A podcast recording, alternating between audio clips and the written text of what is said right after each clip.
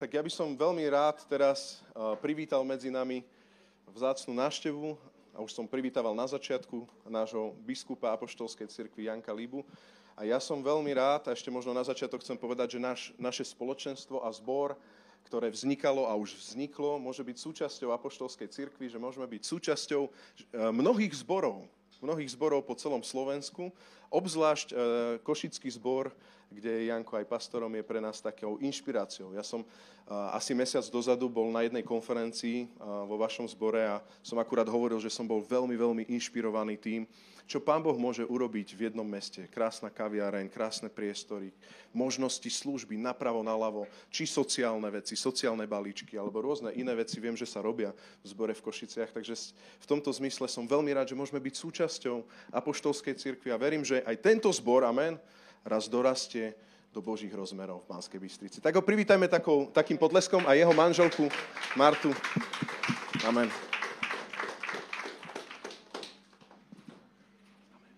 Ďakujem. Veľmi, veľmi pekne ďakujem za srdečné privítanie. Možno len okrem iného som rád, že máme veľa miest na parkovanie. Máme ich naozaj zo všetkých cirkví v Košiciach najviac, že aj autobusom tam môžu ľudia prísť, ale pretože to je nová budova, z toho dôvodu máme. Dobre, som rád, že tu môžem byť. Pastor Rastiot vie, že som chcel tu už byť na otvorení oficiálnom tohto zboru. Nemohol som, pretože vtedy Martuška, moja manželka, mala COVID, takže, a tu boli pravidlá prísnejšie, takže som nemohol prísť, ale som ďačný, že dnes tu môžeme byť. Sláva Bohu za to. Hovorím vám vždy aj v tomto cirkevnom zbore, hovorím vám, že najkrajší deň mojho života bol, keď som sa rozhodol pre Ježiša Krista. Druhý najkrajší deň bol, keď som sa oženil. Sláva Bohu. Takže som vďačný za to. Haleluja. Chcem sa s vami podeliť to, čo mám v svojom srdci. To, čo Boh položil do môjho srdca. Pretože je veľa vecí, čím sa chceme zdieľať, dobrých vecí, ale som rád. Naozaj som vďačný Bohu, že tu môžem byť. Aj to, že ja som v podstate v uplynulých dňoch bol niekoľko dní v nemocnici, pretože som mal abláciu srdca, alebo zásah, neviem, ak to dovysvetlím. Už dlhšiu dobu som mal niekoľko rokov problém trošku s arytmiou srdca, to už asi viacej to hovorí vám. No, niekoľko rokov, možno aj 15, postupne to mal som ísť na ten zásah. Je to v podstate cez cievy také vypaľovanie niektorých miest v srdci, že to bolo, trvalo to asi 3 hodiny, že dosť. No, takže som rád, že tu môžem byť. Trošku niektoré veci boli to, že niektoré veci sa mi skomplikovali, že keď tam dávali, ale už nebudem to asi vysvetľovať. Možno v závere si dovolím, úplne v závere, aby ste sa za mňa modlili, že? Ja osobne som Boží človek, poviem biskup, som Boží biskup, ale vždy mám rád, keď sa modlím za iných, ale mám rád, keď sa ľudia modlia za mňa. Ja si veľmi, veľmi vážim modlitby. Dobre, chcel by som sa s vami podeliť Božím slovom. Môžeme si Božie slovo vyhľadať v Evanjeliu podľa Marka. Poznáte jej? Dobre, skúšam vás. Podľa Marka, 8. kapitola, 22. a 20. až 26. verš. Môžem vás poprosiť, môžeme sa postaviť k úcte, k čítanému Božiemu slovu. My ako kresťania vyznávame, máme najväčšiu úctu k Bohu, ktorý je Otec, Syn i Duch Svätý. A máme tu Božiu úctu k Božiemu slovu. Lebo veríme, že Božie slovo a Boha neoddelíme jedno od druhého. Pretože Božie slovo je v podstate Boh. Takže čítam mene Pánovom. Potom prišli do Betsaidy, priviedli k nemu slepca a poprosili, aby sa ho dotkol. Chytil slepca za ruku a vyviedol ho von za dedinu. Niektorý preklad za mestečko. Naslinil mu oči, položil na ňo ruky a spýtal sa, vidíš niečo? A on otvoril oči a povedal, vidím ľudí, vyzerajú ako stromy, ale chodia. Znova mu položil ruky na oči a začal vidieť. Slepec bol uzdravený a všetko videl celkom jasne. Na to ho poslal domov a prikázal mu, ale do dediny ani nechoď. Budeme sa modliť. Bože, ďakujem Ti za Tvoje slovo. Z hĺbky duše Ti ďakujem za Tvoje slovo, že ho máme. Že máme a že Tvoj duch nám oživuje Tvoje slovo. Prosím, aj teraz, toto nedeľné ráno. Pane, oživ Tvoje slovo. Použij si mňa, Pane Bože, Duchu Svätý, použij si ma, aby som povedal to, čo mám povedať. I tak, ako Ty chceš, aby som to povedal. A prosím ťa za túto cirkev, za tieto Tvoje deti, otvor ich srdcia, aby to, čo chceš, aby bolo povedané, prijali Tvoje mene Ježiš. Aby to prinieslo užitok, požehnanie, Pane, Tvoje uzdravenie celej bytosti. Mene Pána Ježiša Krista. Amen. Amen. Amen. Môžete si sadnúť.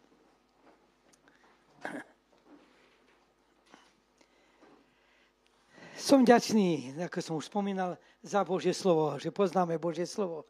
Hej, ďakujem Bohu. Vy poznáte ten príbeh, keď nový pastor prišiel do zboru? Nový pastor prišiel do zboru a chcel vyskúšať zbor, ako poznajú Božie slovo. Tak ono najlepšie je ísť za deťmi, nie?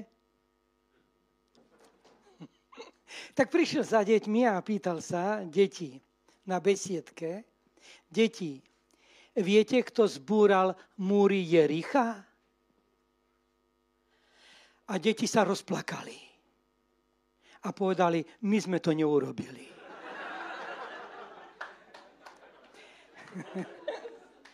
A potom prišiel ďalej za učiteľkou besiedky. Poznáte, hej? Prišiel za učiteľkou besiedky a hovorí, pýtal som sa detí, kto zbúral múry Jericha. A deti nevedeli. Učiteľka tak pozerá na nového pastora a hovorí mi, brat pastor, ja poznám naše deti. Oni to určite neurobili.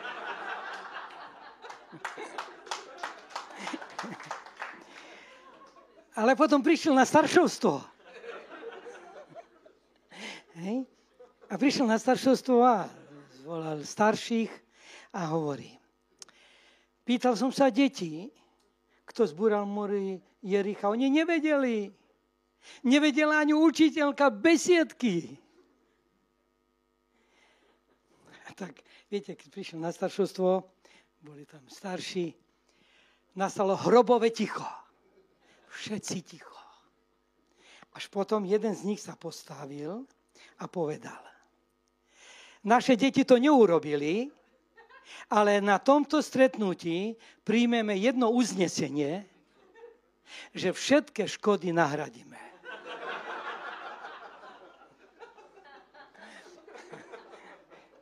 Dobre, takže nebo a zem pominie, ale Božie slovo nikdy, nikdy nepominie. Potrebujeme poznať Božie slovo. Potrebujeme ho vnímať, poznať. Viete, najlepšie je, keď vieme ho niekde aj zaškatulkovať, kde je, hej, keď hľadáme. Ale ani toto nie je najpodstatnejšie, i keď sa učíme aj u nás v biblickej škole, aj vedieť aj niekde, kde to je, lebo najhoršie, keď hľadaš, ja neviem, evanjelium podľa Marka v Jozuovej, niekde pri Jozuovi, hej, že ľudia musia vedieť aspoň základné veci, je to dobré, ale aj apoštoli niekedy povedali, je napísané. Hej, že nie je, že presne. Ale to, že je napísané, potrebujeme vedieť. To, že či je presne tam, alebo kde, to nie je možno najpodstatnejšie. Ale podstatné je, že vieme, že o tom hovorí Biblia. Že Božie slovo hovorí. Ak máš Božie slovo v srdci, ak ho máš v sebe, v láske, to ti prináša vieru. Ono niekedy sa povie ver. Viera to nie je kopa sena. Viera to je niečo. To je láska. Poznáš Božie slovo, láska k Božiemu slovu a Duch Boží ti dáva vieru. Môže umelo sa snažiť o mnohé veci. Takže vrátim sa do tohto príbehu. Je to nádherný príbeh. Nádherný príbeh. Tento text písma poznáte. Hej? Dobre. Tento text písma ako ukazuje. Je to zvláštny text písma, nie? Prečo Pán Ježiš to urobil? Ako? Takže skúsime sa pozrieť. Takže nám ukazuje, ako keby sme sa tomuto divu, ktorý sa tam odohral, ako keby sme sa mali viacej venovať. Hlavnou myšlenkou tohto mojej kázne je druhý dotyk, čo znamená druhá šanca. Chceš aj dnes ráno druhý dotyk? Hej? Druhú šancu? Ten prvý dotyk urobil kto? Pán Ježiš. Urobil Pán Ježiš? Urobil. Urobil dobre? Dobre. Pán Ježiš nikdy nepokazí. Za chvíľu si povieme, prečo urobil aj druhý dotyk. Takže aj dnes ráno modlím sa, aby si mal ty a ja druhú šancu. Novú šancu. A on ju dáva dnes mene Pána Ježiša Krista.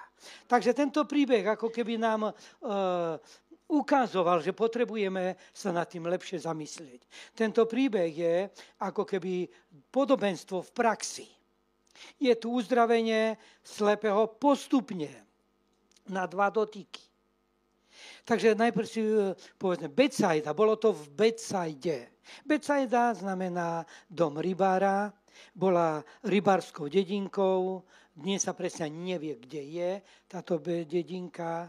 Ale podstatné je, že z tejto dedinky, niektoré preklady hovoria, že to bolo mestečko, to už jedno, hej, poňovaní, že z tejto dedinky pochádzali alebo narodili sa tam, žili tam apoštol Peter, Andrej a Filip. Tá dedinka bola v blízkosti Galilejského mora, asi 3 km od Kafarnauma.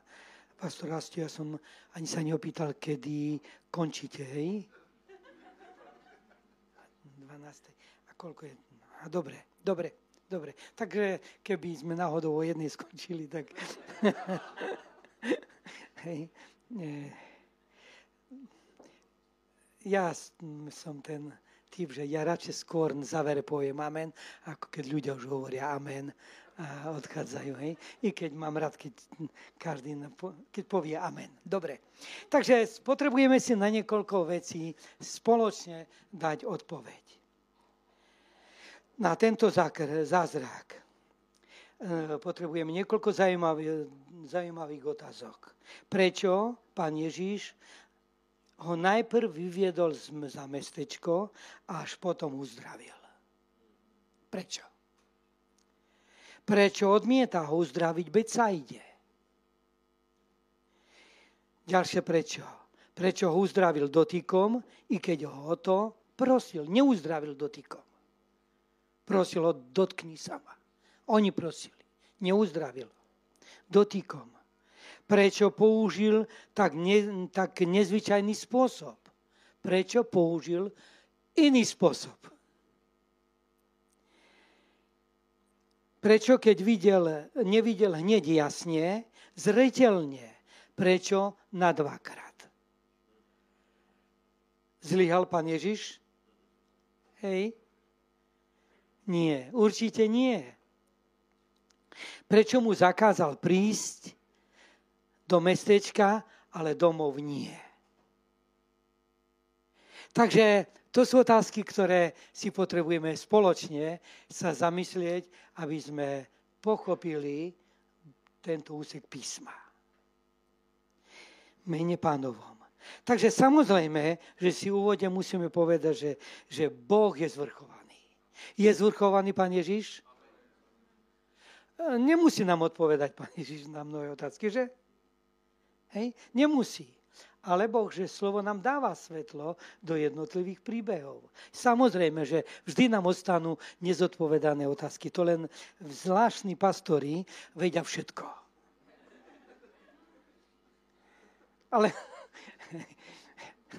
Ale nevieme všetko. Veľa vecí. Nevieme, čo Pán Ježiš písal prstom do piesku pri tej žene. Nevieme. Tak rád by som sa na to nahľadol. Pozrel. Snažil som sa bližšie pozrieť, ale nevidel som. Niektoré veci som si domýšľal, hej, ale nevieme, ako skončil príbeh marnotratného syna. Dokonca staršieho syna. Nevieme, došlo k zblíženiu, vrátil sa, nevrátil sa. A veľa vecí nevieme, ale nepodstatné je to. Podstatné je to, čo vieme. Ľudia vždy sa snažia mnohí dnes, lebo každý chce byť najmúdrejší. A na Facebooku určite. Každý. A chceme, aby sme vypadali dobre. Takže chceme vidieť viacej ako ten druhý. Nie? Ako ten druhý. Takže ale Pán Ježíš je zvrchovaný. On nepotrebuje sa nikomu zodpovedať. Prečo? To, čo urobil, celá Biblia hovorí. A Božie slovo je alfa i omega, prvý i posledný. Takže je pravdou, že každý spôsob, ktorý Pán Ježiš robí, je iný. Každé uzdravenie je iné, aj každé naše obrátenie je iné. Keby sme ako tu sedíme a povedali, aké je naše obrátenie, každý z nás má iné. Haleluja. Sláva Bohu. Každý z nás sme iný. Viete o tom, že ja mám brata dvojča? Kto nevie? Ja mám brata dvojča, on je pastorom tiež, v Košiciach dvojča, presne tak, jak ja. On je o 10 minút mladší. A v tomto veku v našom je šťastný, že je mladší.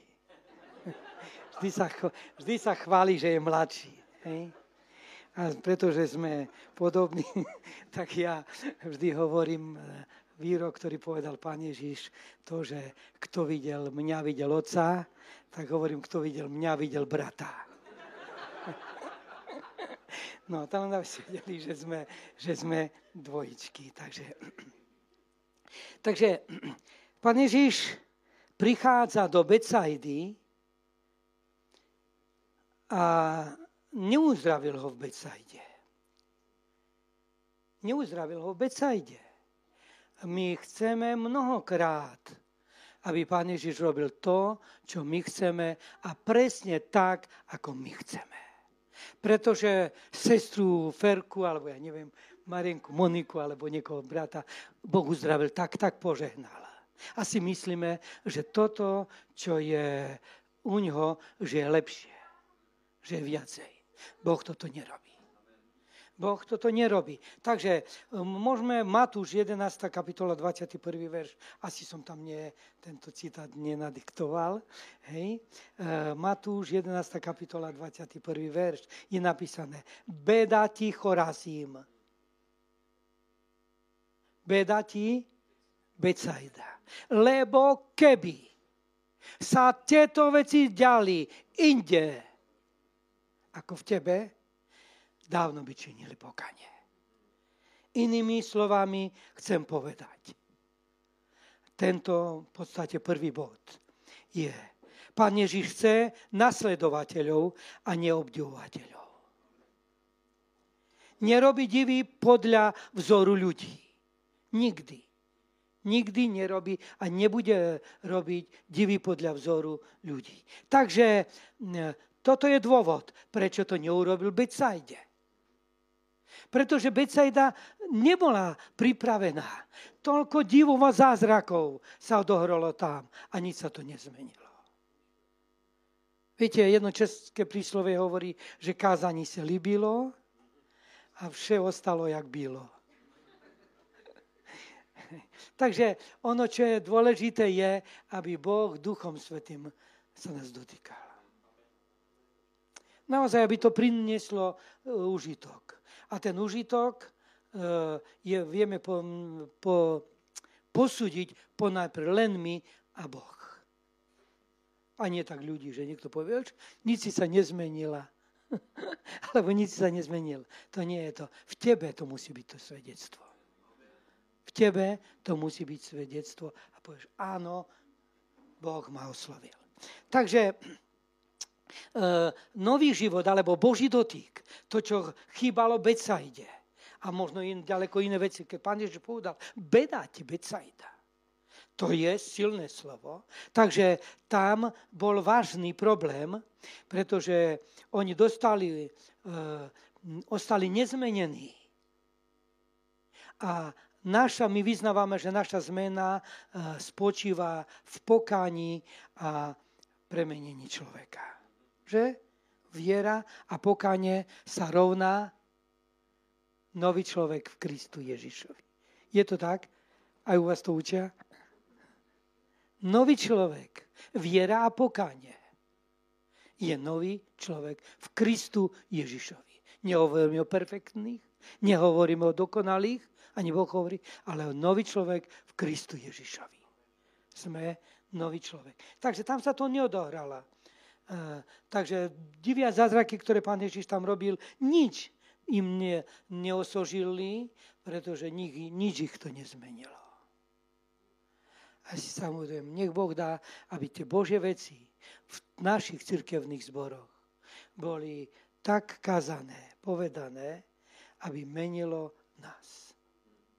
Aby nás premienialo. A naše rodiny. Takže Pán Ježiš v Filipenským napísal 1.6, že Božie slovo hovorí, že on je počiatok i koniec. Začiatok i koniec. On vie začať, ale aj dokončiť. A od tohto začiatku po koniec je určitý proces. Nie? Je určitý proces. Spravidla nič sa nedeje na začiatku všetko. Ani dieťa, keď sa narodí, babetko, nie je už... musí dorásť. Niekto povedal, školu môžeš preskočiť, ak si nadaný. Ale raz neprekročíš. Nedá sa. Len my, kresťania, to chceme. Len my, kresťania, si myslíme, že toto je iné a si myslíme, že toto sa dá preskočiť. A si myslíme, že to pôjde tak. A ono to nevždy ide tak. Takže ak si povieme, prečo na dvakrát? Lebo prečo Pán Ježiš to urobil? Prečo na dvakrát? Takže skúsme si, myslím si a vnímam, že Pán Ježiš to urobil preto, aby učeníkov presvedčil, pretože on vyučoval a vedel, že oni, keď on odíde do neba, že oni ostanú tu. A my sme tu a stretávame sa s mnohými vecmi. On vedel, že keď tu ostanú, takže budú mať veľa problémov, veľa ťažkostí. Hej, takže aby učeníkov presvedčil, že niektoré uzdravenia budú postupné, iné okamžité. Veríte? Že je to tak. Sú niektorí si to mysleli, že ak sa to neurobí naraz, tak to nie je Božie. Chcem ti povedať, Pán Ježiš prvý dotyk urobil dokonale. A urobil ho Boh, neurobil ho človek. Toto prvý dotyk urobil sám živý Boh, osobe Ježiša Krista. Hej? Vždy si musíme vedomiť. To druhé, Pán Ježiš tiež ukázal, že duchovná pravda nie je od začiatku vždy úplne jasná. Není vždy jasná. Ľudia potrebujú postupne sa dostávať. Snažme sa maximálne ich učiť. Preto pán Ježiš povedal, krstite ich a učte ich. Učte. To nie je proces jedného dňa. To nie je proces niekoľkých dní. To je proces chodenia minimálne každú nedeľu na bohoslužby. To je proces. Preto pán Ježiš povedal, neopúšťajte, Biblia hovorí, neopúšťajte, lepšie povedané, pán Ježiš, ale to napísal, Židom je napísané, pravdepodobne Pavol, píše autor, neopúšťajte svojho spoločného zhromaždenia. Takže potrebujeme sa vždy učiť. Takže keď prišiel tento slepý a ľudia, ktorí ho priviedli, nepovedali Pane Ježišu, otvor jeho oči, ale povedali Pane Ježišu, dotkni sa ho. Povedali mu spôsob, ako to má urobiť. A Pán Ježiš neurobi to. Hej? Neurobil to tak, ako oni to povedali. Oni chceli spôsob. Možno, že videli niekde inde, ako Pán Ježiš sa dotýkal. Bo my robíme spôsob. Dobrý je, keď sa modlíme. Napríklad, ja neviem, naučili sme sa, že keď skladáme ruky, tak ľudia budú pokrstení. A je to dobrý spôsob. Ale neznamená, že iba na tento spôsob Boh odpovedá. Áno, neznamená naozaj, že to je len tento spôsob. Takže pre každého z nás Boh má vždy iné riešenie. Takže slepý môže chodiť, môže rozprávať, dokonca počuje, ale nevidí. Nie je zaujímavé? Môže chodiť, môže počuť, ale nevidí, nevie smer. Nevie smer, ako ísť. A všimnite si, že mal tam okolo seba ľudí, ktorí ho priviedli, aby ho Pán Ježiš uzdravil. V nedeľu som kázal o tom, u nás v zbore som kázal o tom, keď Pán Ježiš, keď Peter bol vo väzení a odohral sa divá zázrak. Poznáte tiež ten písmej, keď otvoril dvere väzenia. A dvere väzenia boli otvorené, to je div a zázrak. Ale ja som kázal tam o tom, že v našom živote sa prelínajú prirodzené veci s nadprirodzenými. Áno? Niektorí čakajú len na prirodzené veci. Ale sú prirodzené, ktoré sa dejú, prelínajú. Niekedy do nášho života Boh posiela anjela. Niekedy ho poznáme, ako sa volá ten anjel, nie? Vo forme ľudí, niekedy nepoznáme. Niekedy to vidíme, niekedy to nevidíme. Ale jedno je isté. Jedno je isté, že v čase, keď Peter bol vo väzení, cirkev sa modlila. Že? Sa modlila. A je pravdou, je potrebné si povedať, že to nebola celá cirkev v dome. Viete, že v dome Mareka. Mareka je napísané, bolo mnoho ľudí zídených. To bola, poviem, domáca skupinka. V tomto čase je napísané, ich bolo mnoho. V tomto čase tam bolo mnoho, lebo tento dom, kde sa modlili, bol najbližšie k uväzeniu. Tak blízko, že Peter vyšiel cez hlavnú branu a za chvíľku už bol v zbore. Asi najbližšie, asi bližšie nemali. Tak niektorí si povedali, dobre, toto je najbližšie, tak budeme tam a budeme sa modliť. Ale v tomto čase cirkev v Jeruzaleme mala niekoľko tisíc. Veď na Petrovú kázeň uverilo koľko ľudí na Deň letníc?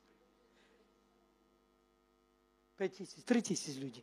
3 000, možno aj 5. Povedzme, určite 5. Ale uverilo. Takže tam bola niekoľko tisíc člena cirkev. Modlili sa aj oni? Modlili sa. Určite sa modlili. Ale pozornosť Biblie je na túto skupinku. na túto skupinku, na túto čas cirkvi. Sa modlil všadiaľ. Dokonca chýbal tam medzi nimi pastor. Viete? Pretože Peter, keď prišiel z väzenia, tak hovorí, pozdravte Jakoba. Jakob, to nie ten, ktorý zomrel aj pred niekoľkými dňami, keď Peter bol dan do väzenia, aj pretože to bol iný Jakob. Takže Peter hovorí, pozdravte Jakoba, pozdravte pastora a ďalších. Oni tam neboli teraz. A to neznamená, že neboli, že to. Boli niekde iní, čiže cirkev sa modlila. Ale to chcem dnes vyzdvihnúť je to. My potrebujeme jedni druhých. My potrebujeme jedni druhých. My nemôžeme jedni bez druhých. Poviem slovo žiť, možno, že tu bude silné, ale existovať potrebujeme. Samozrejme, bez Boha to je top, nemôžeme. Ale my potrebujeme jedni druhých. Peter potreboval, cirkev potrebuje, že sa modlili, že zápasíme, že vieme jeden o druhých. Oni vedeli, že Peter je vo väzení. Oni vedeli priateľa, vedeli o tom, že majú niekoho, kto potrebuje pomoc. A preto ho priniesli tam. Čítal som, alebo v Novom zákone je veľa, alebo aspoň niekoľko, niekto spočítal, asi 25 krát rôznych zázrakov uzdravenia je v Novej zmluve. Ale vyše polovicu týchto divov a zázrakov sa odohrali tým, že niekto týchto ľudí priviedol k Ježišovi. Bolo to dosť veľa v rodine. Vždy je to tam. Takže slepý môže chodiť. Môže počuť, môže vidieť, ale nevie kráčať, nevie smer. Nie sú to ľudia okolo nás. Nepripomína vám to, že okolo nás, že v našich rodinách sú ľudia. Nepripomína nám silne. Nedotýka sa nášho srdca, že ľudia okolo nás. Viete, niekto povedal, že bieda nie je ďaleko okolná od nás. Bieda je blízko nás. My hľadáme a si myslíme, keď pôjdeme na koniec, mesta, tam niekoho uvidíme. Keď sme sa pozreli blízko nás a privádzali ľudí k Ježišovi. Kráľovstvo Bože by bolo naplňované, aj tento zbor by rastol. Ale každý zbor, každý. Menejšia Krista. Takže nevedia ísť. Ľudia nevedia. Nevidia. Snažia sa kráčať. Koľko poznáte ľudí, kresťanov, ktorí sa snažia, že idú. A idú svojím spôsobom. A si myslia, že idú správnym smerom. Ale stratili smer. Tento smer im potrebujeme ukázať my. A nech Boh nám dá aj múdrosť, lebo niekedy robíme tak, že príliš asi rázne to urobíme a niekedy ľudí odradíme a nepriťahneme. Hej? Takže niekto povedal, že aj tie najkrajšie ruže sú pre slepého iba pichľavým trním.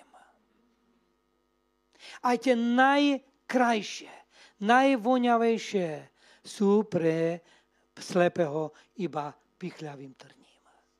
Pre ľudí mnohokrát, ak nevidia, všetko je trním. Všetko. Aj tá voňa Božia, aj to, čo je Božie krásne, je trním. A my si musíme toto uvedomiť. A preto potrebujeme ich priviesť. Takže oni to urobili. To ďalšie, čo chcem povedať, neviem, či už je to tretie. Skrátil som niektoré body, hej, takže dobre. Slepota je vážnou diagnózou ľudstva. Pán Ježiš sa pýta, či vidíš niečo? Pán Ježiš položil túto otázku tomuto slepcovi. A dnes ráno sa pýta mňa a teba. Vidíš niečo? Ako vidíš? Ako vidíme my? Jeho zrak bol nejasný. rozmazaný. Nevidel rozdiel medzi stromom a človekom. Nie? Pán Ježiš povedal, mnohí nevidia rozdiel. Nevidia rozoznať. Koľko kresťanov nevie rozoznať hriech od nehriechu. Rozumiete ma? Koľko kresťanov by si plakal nad tým, že pre ňoho to nie je zlá cesta. Že pre ňoho to nie je hriech. Že pre ňoho, že nevedia rozoznať. Takže ak sa pozrieme do života tohto slepca, človek s takým stupňom slepoty alebo nevidiaceho, čiže povedzme slepoty, je v podstate takým stupňom, že nevidí, môžeme kľudne povedať, že je slepý. Ale povedzme si a položme si otázku. Je slepý tento človek? To je otázka naozaj. Je slepý? No veď predsa niečo vidí, nie? Vidí, ale nejasne. Ak si položíme otázku, tento slepec vidí? Asi nie. Vidí, ale veľmi slabo. Čiže je, môžeme povedať, aký je to slepec. Poloslepý? Ak je to človek takto? Ak je to poloslepý? Viete, poznáte ten výrok, keď pán Ježiš povedal, bárs by si bol studený alebo horúci. Poloslepota nám ukazuje na vlážnosť. Ani nevidíš, ani... Čiže niekde ukazuje na vlážnosť. A pán Ježiš chce, aby sme boli horúci, aby sme videli. Pán Ježiš chce, aby videl. Aj on chce, aby sme my videli? Hej, chce, určite. Takže takýto stav, ktorý prežíval tento muž, nazývame duchovná slepota. Duchovná slepota. Verím, že nikto tu nie je taký. Ale na druhej strane všetci potrebujeme ten druhý dotyk.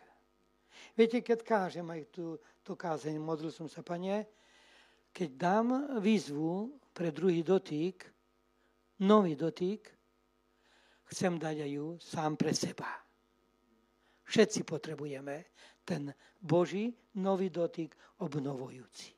Pretože zjavenie je napísané, že Pán Ježiš je 21. kapitola, 6. verš. On je začiatok i koniec. Prvý i posledný. Takže priznať si, že nie je všetko dobré, je ten najlepší spôsob. Nie? Je najlepšie, keď ho pýta, ako sa máš? Dobre. Výborne. Všetko dobré.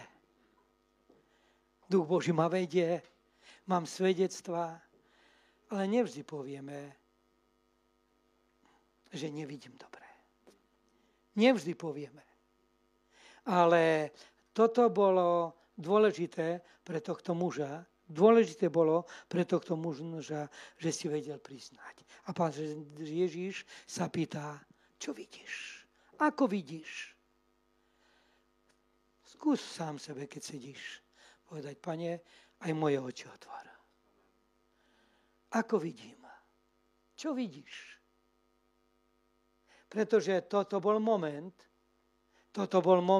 sú momenty, ktoré sú veľmi dôležité pre náš život.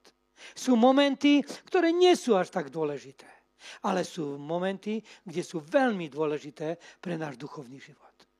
Samozrejme, že aj iné momenty rozhodovania v práci, dostupu do manželstva a tak ďalej sú dôležité.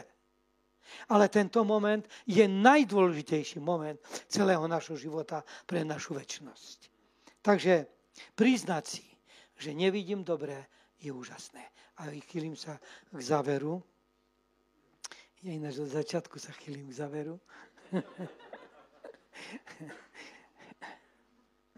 Aspoň si to všimáte, dúfam. Dobre, takže to posledné, čo chcem vyzdvihnúť z tohto príbehu je: domov sa vráť, ale do dediny ani nevstup. To je zvláštny príkaz. Zvláštny príkaz. Preto tento príbeh je zvláštny. A tak zvláštny, že sa nad ním potrebuješ hlboko zamyslieť. Tak zvláštny. Takže domov sa vráť, ale do dediny ani nevstup. Môžete si to prečítať, skontrolovať, hej, to. Čiže je možné toto. Bolo možné sa vrátiť domov a neprísť do dediny? Nebolo. Nebolo možné. Čo Pán Ježiš chcel od tohto človeka? Môžeš prísť, ja neviem, do Bystrice domov a neprísť do Bystrice? Rozumiete ma? To sa nedá. Nedá sa prísť domov a nebyť v Bystrici. Nedá sa prísť domov do Košíc a nebyť v Košiciach. Čo myslel Boh? Prečo tento príbeh je taký úžasný? A príbeh, ktorý hovorí Pán Ježiš. Takže on neposiela, chcem ti povedať dnes ráno, že Pán Ježiš neposiela tohto slepca a neposiela ani mňa, ani teba do dediny, ale posiela domov. Boh hovorí, poď domov, vráť sa domov. Domov je dôležitý pre teba. Nie miesto, kde žiješ, domov, ten Boží domov. Ten, po ktorom túžil aj marnotratný syn, hovorí domov, chcel ísť domov. Domov je vždy domov. Keď prišla tá kríza, existuje s Ukrajincami, keď som bol, lebo máme ich dlhodobo a vďaka Bohu, že slúžime aj teraz, máme niekoľkých tam ubytovaných, stále máme, slúžime, pomáhame, ako sa dá, ale myšlenka, ktorá mi je to, že keď som bol tam na hraniciach v tom úvode a som sa s niektorými rozprával som sa tam v tých stánoch, čo boli, a hovorím s nimi, viete, čo bolo ich, najviac ich bolelo, povedali, my chceme ísť domov. My chceme ísť domov. Domov je vždy domov. Niekto môže mať nádherný luxusný dom. Niekto môže mať len jednoduchý dom. Ale ten istý pocit má ten, čo má jednoduchý, alebo možno ten veľký. Áno, domov je domov. Tam, keď som bol na tej hranici, tam ma z okolností jedna redaktorka z Denníku N oslovila, aby som mohol niekoľko slov povedať. Som povedal túto myšlenku. Domov je domov. Aj my ako kresťania máme Boží domov. Ona už to tam neuviedla. Ona uviedla to len to v Ukrajine, čo jej to vyhovovalo, no ale to už tak býva. Ale domov je domov. Prajeme si, aby naše domovy boli domovy. Mnoho detí odchádza z rodín, pretože nemajú domov. Mnoho detí by neodišlo k drogám alebo kdekoľvek, keby mali domov. Majme domovy, nedomy. Ale to isté Boží domov. Marnotratný syn sa vrátil domov k otcovi. Takže Pán Ježiš nehovoril o dedine, ale o spoločenstve. On hovorí o spoločenstve. Neži v Betsaide, ktorá žije hriešne. Nechoď do Betsaidy, lebo Pán Ježiš povedal, na začiatku sme hovorili, beda ti Betsaida. Beda ti, možno povedať, tento svet, v ktorom žijeme, ak nebude činiť pokanie. To neznamená, že nežijeme v tomto svete, že nemáme ho rádi, hej, v tom, že jednoducho sme tu a sme vďační za všetko. Ale náš domov je v nebesiach. Náš domov je v nebesiach a pri nesenom význame náš domov je aj Boží ľud. Náš domov je Božia cirkev. Toto je domov. Povedz na to amen. Aj mocnejšie môžeš, no ale nevadí. Toto je domov. Takže máme možnosť, kde sa máme vrátiť. Takže on mu povedal, áno, domov, pretože aby si sa znova nedostal do tých istých problémov. Koľko ľudí začne dobre, ale zle skončí. Začať je vynikajúce. Ale v živote, keď sa ma niekto pýta, nevedel by som odpovedal, že čo je dôležitejšie, dobrý začiatok alebo dobrý koniec. Pretože poviem aj jedno, aj druhé. Že? Dobrý začiatok je dôležitý, ale aj dobrý koniec. Vedieť to. Takže on posiela domov. Takže neposiela do dediny, ale posiela domov. Takže ja ťa poprosím teraz, môžeme sa postaviť?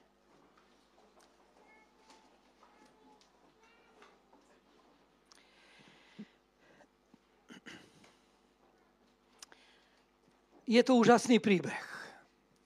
A to nie je len príbeh. Toto je naozaj príbeh môjho života. Príbeh, verím, že aj tvojho života, aj dnes tu. Chcem ti povedať, ak by si povedal, no, ja som mal Boží dotyk. Boh sa ma dotkol. Ale Boh ti dáva novú šancu a chce ti dať druhý dotyk. Nový dotyk. Ak sa rozhodneš, išiel som s tým, s modlitbou, modlím sa, ak čokoľvek prežívaš, rozhodni sa pre nový dotyk. To nie, že je iný. Ten istý Pán sa ťa dotkne. Ten istý Boh, ten istý Duch Svätý sa ťa dotkne. Ale tvoje rozhodnutie je nové. Možno, že si sa niekde zatúlal. Možno, že si niektoré veci podcenil. Možno, že si začal vynikajúce. Ale dnes niektoré veci možno vyprchali z tvojho života. A Pán Ježiš chce uzdraviť tvoj zrak. Tvoj duchovný zrak chce dať druhý dotyk. Budeme spievať jednu pieseň priebehu tejto piesni. Ťa pozvem kľudne, môžeš prísť dopredu a budeme sa modliť spolu. Chcem ti povedať, že ten, ktorý skladá ruky a bude skladať ruky, je Pán Ježiš. Naozaj, je Pán Ježiš, ak očakával by si len na ľudí, hej, my sme tu a budeme sa modliť za teba. Ale toto robí Pán Ježiš, toto robí Duch Svätý.